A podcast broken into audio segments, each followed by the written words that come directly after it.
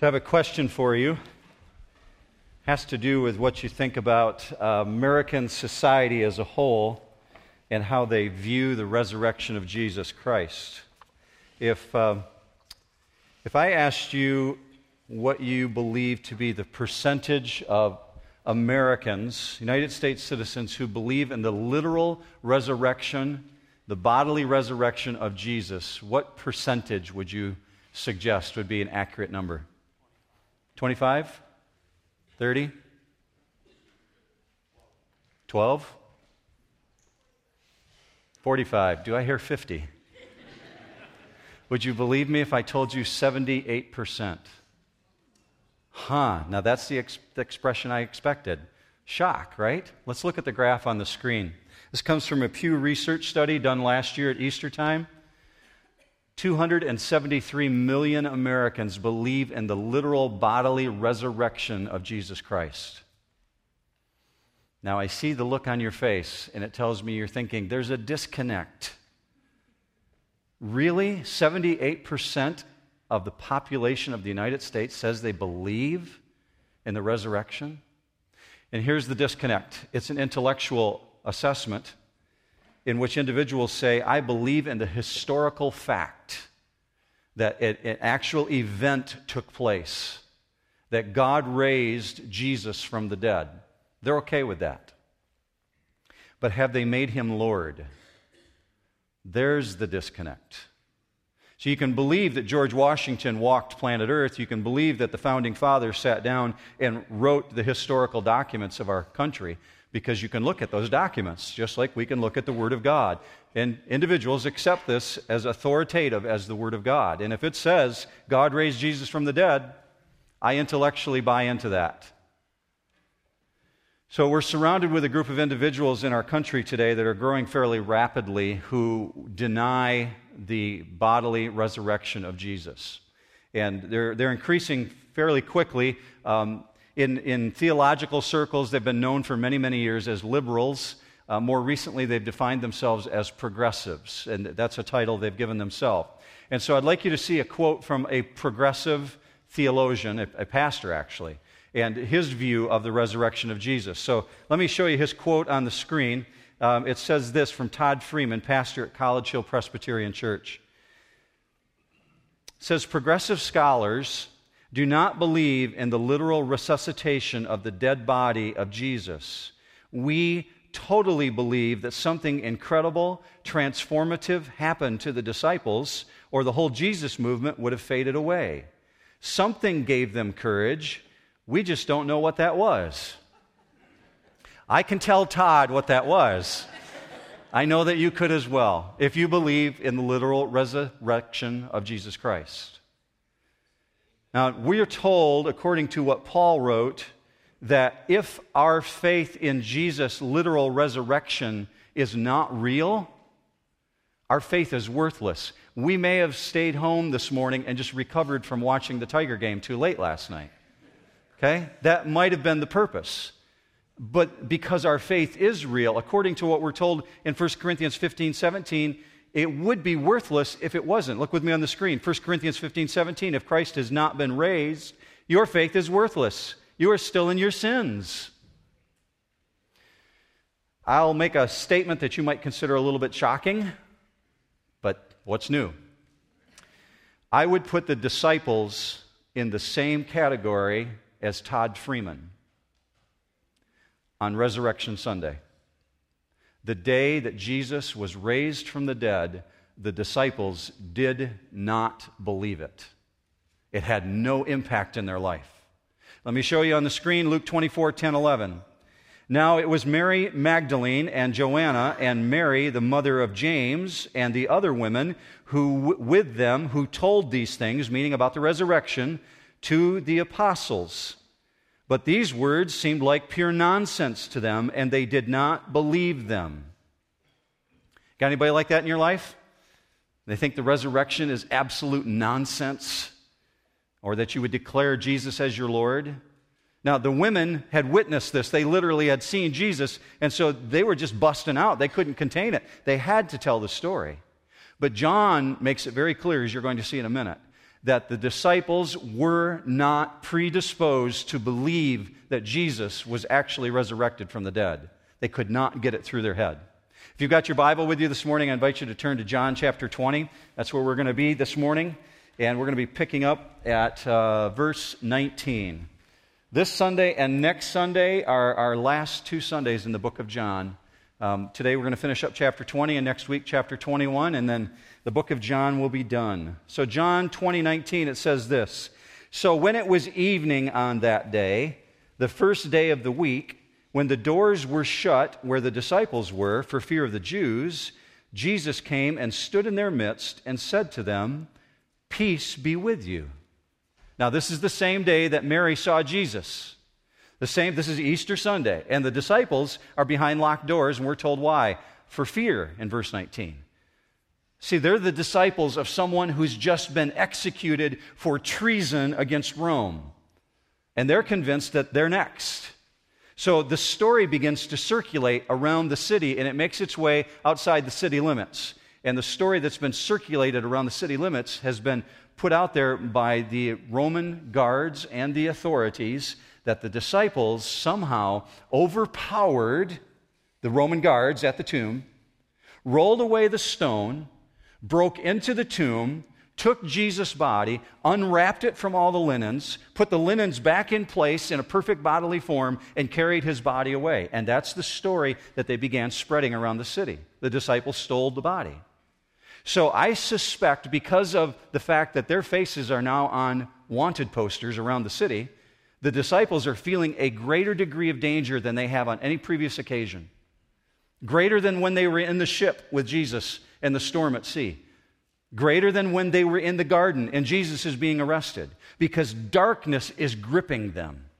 The, the Greek verb that's used here for the word the doors are shut literally means bolted and locked. They're behind a heavy door that's been shut so no one can get in. They're in hiding and they expect at any minute we have a warrant for your arrest. The police are going to be at the door. However, something far more astonishing than the arrival of the police is about to take place. Verse 19 says that Jesus came and stood in their midst, right in the center of the room. You talk about an unbelievable day, capital U, capital N, unbelievable. What they've heard about the resurrection of Jesus is now taking place right in their midst. The shut and locked doors really emphasize for us the miraculous nature of Jesus' appearance. Just as his body passed right through the clothing and right out of the tomb, he is now materialized simply by going through the walls or through the ceiling or through the floor and materialized in the room. And John leaves us with the impression that his arrival is extraordinary. Now, why they're so surprised, we're not quite sure. I'm, I'm, assuming we would be surprised in this exact same setting. But Jesus had told them he was going to do this. Look with me on the screen, John 14, 28. You remember this from way back when we were in John 14. You heard me say to you, this is Jesus speaking, I am going away and I am coming back to you. Verse 29, I have told you now before it happens, so that when it happens, you may believe. Now we're told his very first words are, Shalom. Peace. Why? Because they're scared spitless. They're terrified. They think that they're seeing a spirit, a ghost in the room. Let me take you to Luke. Luke's version of this is uh, chapter 24. You'll see it up on the screen. But they were startled and terrified, thinking they saw a spirit. Then he said to them, Why are you frightened, and why do doubts arise in your heart? Look at my hands and my feet, that it is I myself. Touch me and see, because a spirit does not have flesh and bones like you see that I have. Then, when he had said this, he showed them his hands and his feet. While they still could not believe it for joy and were marveling, he said to them, Do you have anything here to eat? So they gave him a piece of broiled fish, and he took it and ate it in front of them. Isn't that one of the funniest passages? He's been resurrected from the dead. He materializes in the room. Shalom. Hey, I'm hungry. You have anything here? Now, if I'm there, I'm scanning the room looking for pizza. Well, they had gathered together to get together for supper. This is a gathering of believers. Individuals who were afraid, they're not really sure about these reports they hear, they get together and then Jesus shows up. What kind of a body can pass through solid structure and yet consume physical food? See, I think the reason that he ate the food and ate the fish in front of them is just to help them understand he's a real presence. There's no ghost floating around here. You watch me chew this and you won't see it go down through my chest and into my stomach. I'll eat it. I'll eat it in front of you. And I, help, I think it helped them be convinced. Now, Paul said this was a great, great mystery in 1 Corinthians. We will, as believers in Jesus, one day inherit bodies like that. That's what we're told. In the twinkling of an eye, our bodies will be changed in a moment. We will have the same ability in eternity. But we don't understand it now. That's why it's called a miracle, because if you could explain it, it wouldn't be a miracle, right? So it's a miracle, it's a mystery. But just as Jesus promised, their weeping turns to exuberant joy. They're just kind of bubbling over. Go with me to verse 20. And when he had said this, he showed them both his hands and his side. The disciples then rejoiced when they saw the Lord. The word rejoice in the Greek language is, is the word Cairo. It's, it's used in Egypt. The, the, the city of Cairo means joy. Cairo, but look at the definition for it to be cheerful, hail, high five. Oh, come on, you guys. I mean, it's in the definition there, all right? Now, really, if you were in the room, would you not be cheering?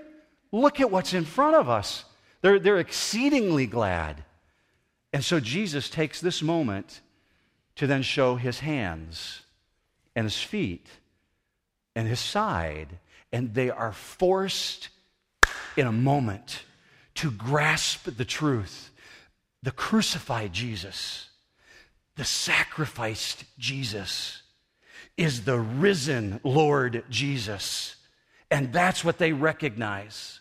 So in verse 21, he says to them, So Jesus said to them again, Peace be with you, shalom.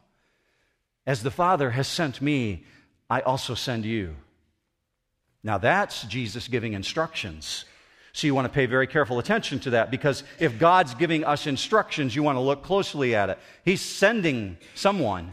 Who's he sending? Well, he's not just sending the disciples, he's speaking to believers, all believers. As the Father has sent me into the world, I'm going to send you. So, how did the Father send Christ the Son into the world? Well, first of all, he sent him into the world. And he sent him completely, entirely obedient to the Father, entirely dependent upon the Father, without limit, without measure, with the power of the Holy Spirit. So Jesus said, Just as the Father sent me, I'm sending you. You're going to have the power of the Holy Spirit. You're going to go out into the world. You will be completely, hopefully, obedient to the Father, entirely dependent upon the Father for one purpose in order to bear witness to the greatness of who Jesus is. Jesus constitutes the definitive model for us to look at and say, that's how he was sent. That's the way I'm supposed to go out also. Go with me to verse 22. And when he had said this, he breathed on them and said, Receive the Holy Spirit. I want to be very clear about what's taking place here because the Bible is really clear that the Holy Spirit was not given until what's known as the day of Pentecost, meaning after Jesus' ascension. So, how do we see this verse here when he says, receive the Holy Spirit, if the Spirit has not yet been given? Let me show you an example of that up on the screen, John 7 39. It says this, But he, meaning Jesus, spoke of the Spirit, whom those who believed in him were to receive for the Spirit was not yet given because Jesus was not yet glorified, meaning he hasn't gone to God the Father. If you know your Bible, you know that Jesus said, when he ascends to the Father in heaven, then the Father and Jesus would send the Holy Spirit back to us to empower us. Up until this point in time, the Holy Spirit came and went, it didn't stay with people. But at this point, we're told that the new era is just about to begin. So, what's going on here with Jesus when we're told that he breathed on them? Now, Jesus said very specifically when he's ascending to the Father, I want you guys to remain in Jerusalem until the arrival of the Holy Spirit. So, the Holy Spirit hasn't arrived yet. What's going on here? If you have your Bible and you don't mind writing in it, I would take that phrase, he breathed on them, and put a slash mark between the words breathed and on, because on them is not in the original Greek language, not in the original text. It was added later for English translations for the benefit of those of us who don't understand the meaning that was used here for the word breathed. So the word that's used there, the Greek language, is he exhaled upon them. So they added the word upon them so that English speaking individuals could understand it. Why is that important? This is very, very symbolic of the Old Testament. And what you see God the Son doing is carrying out something that the Old Testament prophets had done for many years before him. And allow me to help you understand this because every time the Holy Spirit shows up in the Old Testament, it's always a symbol of the breath of God. So picture it this way God is in the garden and he has just freshly created Adam. Adam is a physical being which is a lifeless form on the ground. And we're told, told uh, we are told, according to Genesis 2 7, that God bends over him and breathes into his nostrils the breath of life, the Ruach Elohim, meaning the Spirit of God. And man became a living being. So every time the breath of God is associated with God's activity in the Bible, it always brings new life into the environment. Now, you and I, when we become believers in Jesus, receive the Spirit immediately. But prior to this point in time, the Spirit had not yet arrived. Last night, my daughter, Mackenzie, uh, just got an evangelistic heart. She had the privilege of leading a friend of hers at college to faith in Jesus Christ. And at the moment of profession of believing in Jesus, that young man received the Holy Spirit according to the authority of the Bible. But prior to this time, the Holy Spirit didn't come upon people until Pentecost. So, what we see here in this symbolic action is Jesus re- saying, Receive the Holy Spirit, meaning new life has come upon you. You believe in me. So now you receive the power of the Holy Spirit, although it isn't going to arrive until Pentecost. So, this is a beginning of a whole new era which has not ceased to this day. It's the awakening of the dead because they came to realize who Jesus is. Go with me to verse 23. And he said to them, If you forgive the sins of any, their sins have been forgiven them. If you retain the sins of any, they have been retained. Now, if you think the part about the Holy Spirit was difficult, wait till you get this one, okay? I don't intend or mean to step on toes in any form or fashion, so just hear me out. If you have a perhaps a Catholic background, this verse might be very familiar to you when you think of the authority of the Catholic Church. I want to give you um, my understanding of how I interpret this passage about the issue of authority and how authority is delegated from God the Father. Because I believe this passage is greatly misunderstood by many individuals, thinking that the authority to forgive sins belongs to man. But Scripture is very clear. The truth of Scripture is this God alone forgives sins. We don't do that. We don't forgive sins. God forgives sins. I can back that up for you with a very simple illustration. You remember when Jesus, uh, before the resurrection, before the crucifixion, was in a room with a large, large group of people. And there's individuals who were being taught by him, and it's a Sabbath day. And while he's speaking to this large crowd, somebody starts to take apart the roof. And the roof of the building is got a hole in it. And all of a sudden, they start to let a guy down who's paralyzed on a mat right in front of Jesus. And they drop him. Um, I mean, they don't drop him, but they lower him, okay? They lower him and they expect Jesus to heal him. Now, in that crowd, we're told, according to the story, that there's lots of Pharisees and Sadducees, the leaders of the Jews, in the room also. And they're wondering what's Jesus going to do because it's a Sabbath day. Is he going to heal this guy? Sabbath, you're not supposed to heal anybody. Jesus knows the wickedness of their heart. According to the story, we're told that Jesus, knowing what they were thinking, said a question to them Is it more difficult for me to say to this man, Rise up and walk, or to say, My son, your sins are forgiven you? Well, they didn't respond to him because they'd been in enough arguments with Jesus. They knew better than that. So, what does Jesus do? Jesus said, In order that you may know that the Son of Man has authority both on heaven and on earth, I say to you, Son, your sins are forgiven you, rise up and walk. He did both. Now, at that point, the Jews wanted to kill Jesus because he took the authority of God upon himself by forgiving sins. God alone forgives sins, and that's what Jesus took upon himself. So the truth of Scripture is God alone forgives sins. What Christ is saying here is a believer can declare to those who genuinely repent, those who genuinely put their faith in Christ, that their sins will be forgiven them by God. You have the authority to declare that. And so the opposite is true. For someone who does not accept Jesus and who rejects him, their sins remain. And so you can declare that as well. Now, you may know this, that, but when, uh, when teachers like myself prepare for lessons like this, we typically consult a lot of commentaries, individuals who lived many years before us and, and present day who write down their observations about passages like this. What I did is I took an excerpt out of one of the commentaries to help you see the way this is structured about the commentary on this verse. So you see it up on the screen, and, and this is just what they're talking about in the way that it's rendered.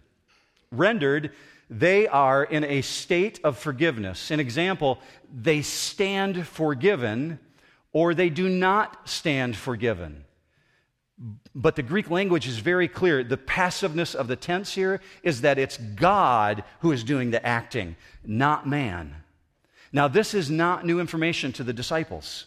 They've walked with Jesus for several years. So when he makes this statement to them, their mind's going to go back to the time when they're walking with Jesus in this region called Caesarea Philippi, a region of the country. And Jesus begins to talk to them about the authority that he's going to pass on to them. Let me show you this up on the screen. It comes from Matthew 16. Jesus said, I will give you the keys of the kingdom of heaven, and whatever you bind on earth shall have been bound in heaven, and whatever you loose on earth shall have been loosed in heaven. What Jesus is communicating to not just the 12, but to all believers is that we operate under His authority, and He is the one who declares who is forgiven. We merely communicate that for Him. So you can speak into someone's life because you have the keys of the kingdom. You have the truth of the gospel that saves men. You are free to say to them, God forgives you of that sin according to the authority of the Bible. So, very succinctly, that which Scripture affirms, you can affirm. And that which Scripture denounces, you can authoritatively denounce. But let me encourage you when you do that speak the truth in love. Scripture is very clear that when we speak to individuals, we speak the truth in love, not with vindictiveness. So here's the context, big picture. The context is this the mission. The Father has sent me, I'm sending you also. The Spirit who has empowered me, the Spirit will come upon you. Receive the Holy Spirit. And the focus of it is all evangelism. For the forgiveness of sins for any who need to be forgiven, you can communicate that to them. Dr. Uh, Barclay, Bill Barclay, really summed it up well. This is, this is how we should look at this passage. Here's his quote The focus is not on giving individuals power to forgive sins but rather on the church's duty to proclaim that forgiveness. There is one sacrament that I really like about the Catholic Church that they carry out in the midst of repentance. When an individual comes to a priest and, and they go through the procedure of what they call confession, you probably have seen it in the movies, or if you grew up in the Catholic Church, this is very familiar to you. Someone comes to a priest and says, Father, forgive me, for I have sinned. It's been blank amount of days since my last confession. What you see going on in that moment is that sense of a freeing, of confessing, God, I've done some things wrong. And it doesn't have to be to a priest, it doesn't have to be necessarily to another believer. It can be just to God yourself. You can confess to God where you have failed. But the result of it is very, very clear. In Jesus Christ, you are forgiven. Your sins are no more, they are removed from you. And I can't tell you the numbers of times I've sat down with individuals in which I've talked to them about this issue of forgiveness. People who have never had faith in Jesus Christ before, they profess faith in Christ, and I declare to them, I will tell you the truth according to the authority of Scripture. God separated your sins from you as far as the east is from the west. He remembers your sins no more. Every single time those individuals begin weeping because the sense of the guilt is gone. The power of God's forgiveness has come over them.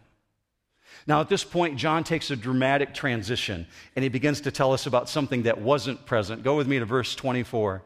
But Thomas, one of the twelve, called Didymus, was not with them when Jesus came. And in your mind, you'd say, oh, oh, dun, dun, dun, because it sets up a story that maybe is very familiar to people. What's going on here? Is, is he not in a social mood? Well, perhaps hope has been crushed. The one that he was willing to die for, Thomas was willing to die for Jesus. The one that he was willing to die for is dead and is gone. It's only been 48 hours. Now, I don't know how you think of Thomas when you look at him, but um, are you familiar with the cartoon Winnie the Pooh? I think of him as Eeyore. Oh, bother. Looks like it's going to rain. He's the one that's always seen the black cloud. He's the same one that said, Well, if Jesus is going to Jerusalem to die, let's go with him. We'll die too. He's just got that kind of glasses completely empty attitude, okay? It's just who he is.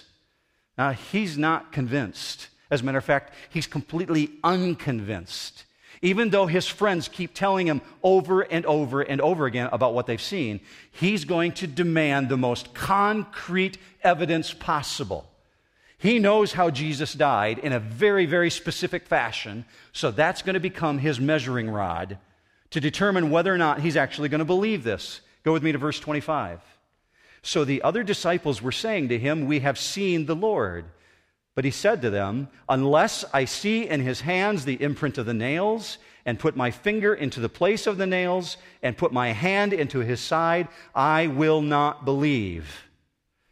Now, Thomas is so certain that Jesus is never going to be seen again, he's laying all his cards on the table. And the verb that they, it's used here, saying, is the verb said, means that they said it over and over and over and over and over and over and over and over again to him. We've seen the Lord. And they won't shut up. They keep talking about it. But Thomas won't hear anything, even though they're so enthusiastic. Uh, many of us have known what it is to have this life transformation power of God come upon us. We've experienced the power of God's grace, only to have someone pick up a bucket of cold water and throw it on you because they want to shut you down. It's all well and good for you if you want to believe that, but don't try and sell me that. I don't, I don't buy into that. And Thomas is so much like our present day society. His doubt is not any greater or any less, but he's at this point of a crisis of belief. He's got this report around him about what happened, but he doesn't know what to do with it. He needs to experience the presence of Jesus. So his remark earns him the nickname Doubting Thomas. However, if you're going to be fair, you're going to say all 10 of the other disciples get the same title because they were not convinced either until they actually saw Jesus. So here's what Thomas does he decides to go one step further.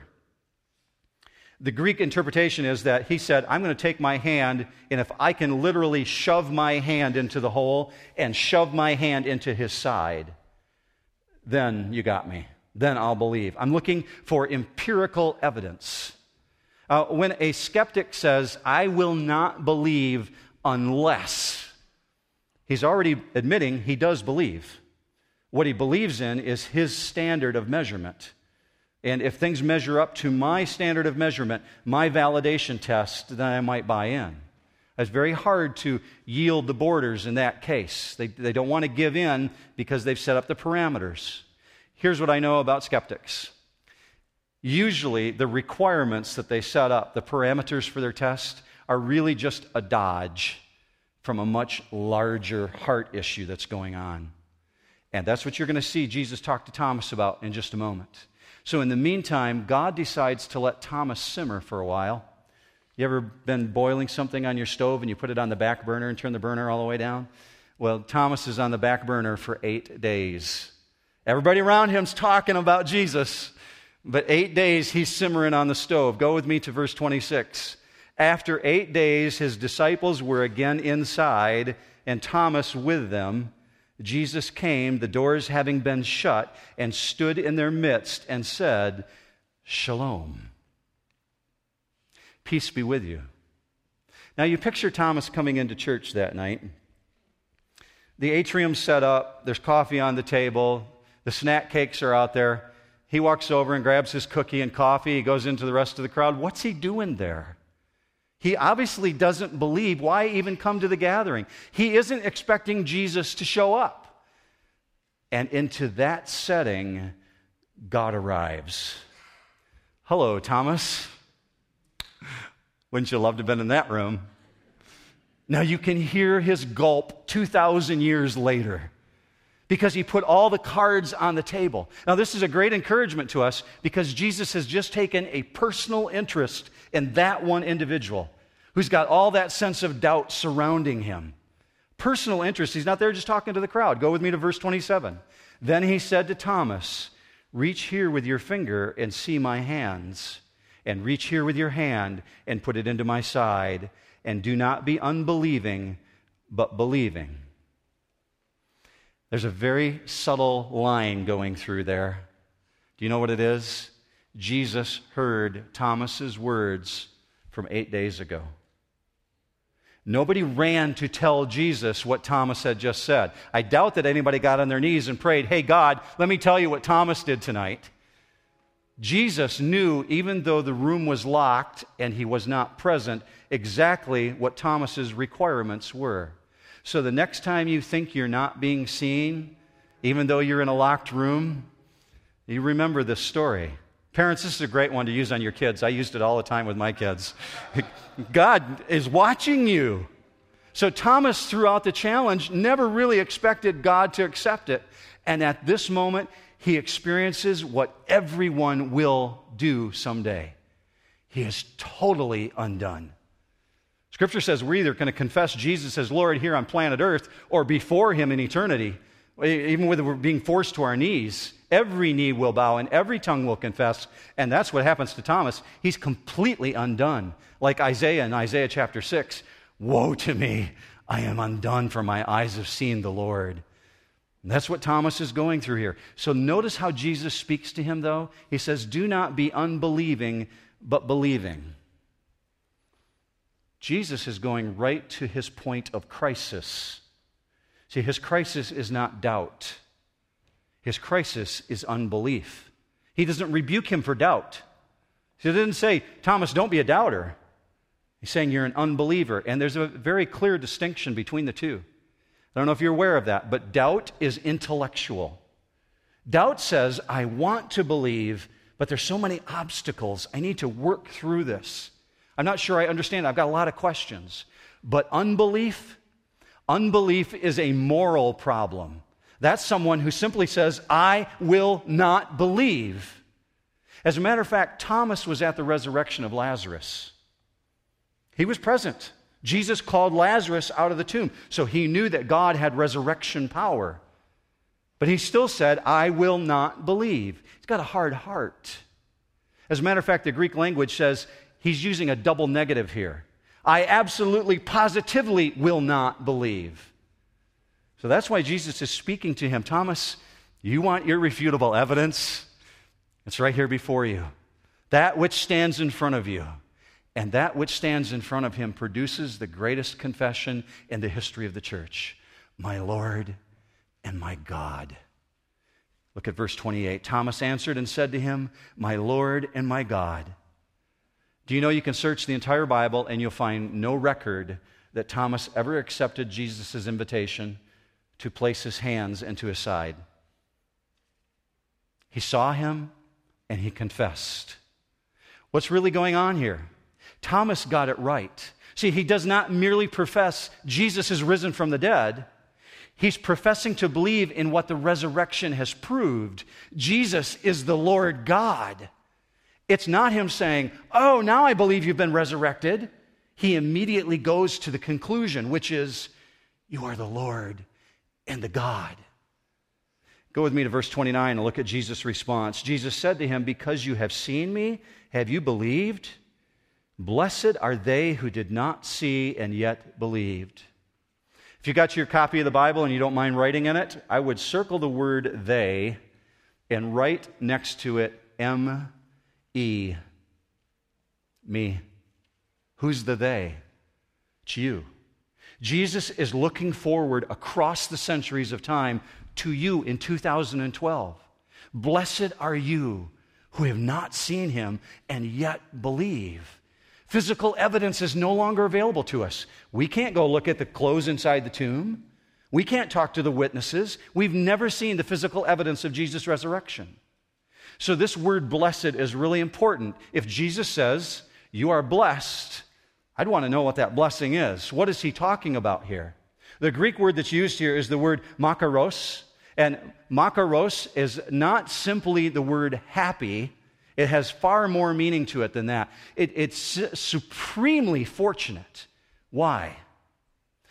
This is very easy to get to the point quickly if we render the word makarios as this Congratulations, New Hope. See, that's what Jesus is saying. Congratulations to those who believe in me, even though they haven't seen me. Why? Because information is one thing, but the outcome of the information is another thing.